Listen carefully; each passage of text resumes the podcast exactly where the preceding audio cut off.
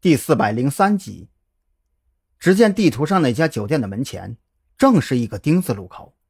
不但如此，酒店的实景照片来看，主楼的格局跟几年前失火新闻里的照片一模一样。要不我们换一家酒店住吧？蓝雨桐觉得有些瘆得慌。虽然心里不信这些鬼神灵怪，可真要住进一家曾经失火烧死一百多人的酒店，还是需要很大的勇气的。张扬也有些发愣。刚才蓝雨桐搜到的新闻里说，那家酒店已经在大火中被烧得只剩下支撑框架，而且酒店的老板同样在火灾中丧生。那么现在的酒店是谁重新修缮起来的呢？而且这样搞真的不会亏本吗？修缮一栋只剩下承重框架的大楼，可要比重新盖一栋大楼更费钱呢。况且里边死了那么多人，还用来当做酒店，会不会显得有些不合时宜了？我看看其他酒店还有没有房间。蓝雨桐一边说着，一边再次打开软件，开始搜索酒店、旅馆之类的。可是，当他将寥寥无几的选择挨个看完之后，眉头却是越皱越紧。不是吧？其他的旅馆也太破了点吧？这都什么房间呢？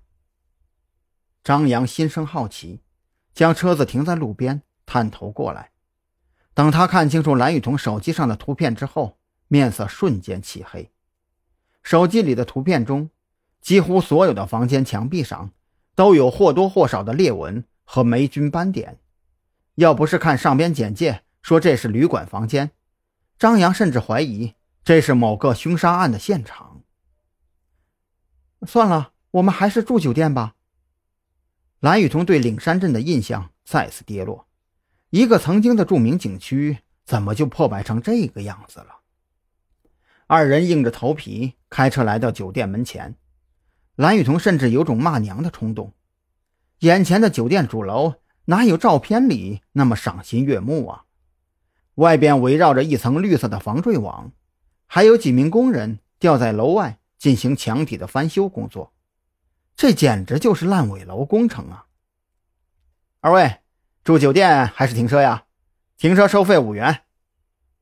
车子刚停稳，一名穿着保安制服的中年人就凑了上来，脸上带着让人厌恶的笑容。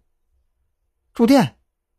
蓝雨桐没好气的回答，拉开车门就朝着酒店的正门走去，心里盘算着，等下一定要先看房，如果房间也跟照片严重不符，那就直接走人。走进酒店大厅，里面的环境跟外面截然不同，说不上金碧辉煌，却也算对得起“酒店”这两个字应该对应的档次。蓝雨桐的心情稍微恢复了一些，他迫不及待。先让服务员带着自己去看房，而张扬则一眼就看到放在大厅前台上的寻人启事。按理说，酒店的前台上会放一些广告单，但是绝对不会放这种印刷劣质，甚至还带着油墨斑块的寻人启事。这不但会拉低酒店的档次，还会让人从心理上感觉到不安全。张扬随手拿起一张寻人启事。上边印着一个女孩的照片，因为印刷质量太差，照片严重模糊，只能大体看清人脸的轮廓，而发型的轮廓则完全被油墨斑块遮掩。这样的寻人启事还想找到人？先生，您尽管放心，我们酒店很安全的。这些东西是一个神经病的，他总是过来闹腾。老板为了息事宁人呐，这才同意他把寻人启事放在前台的。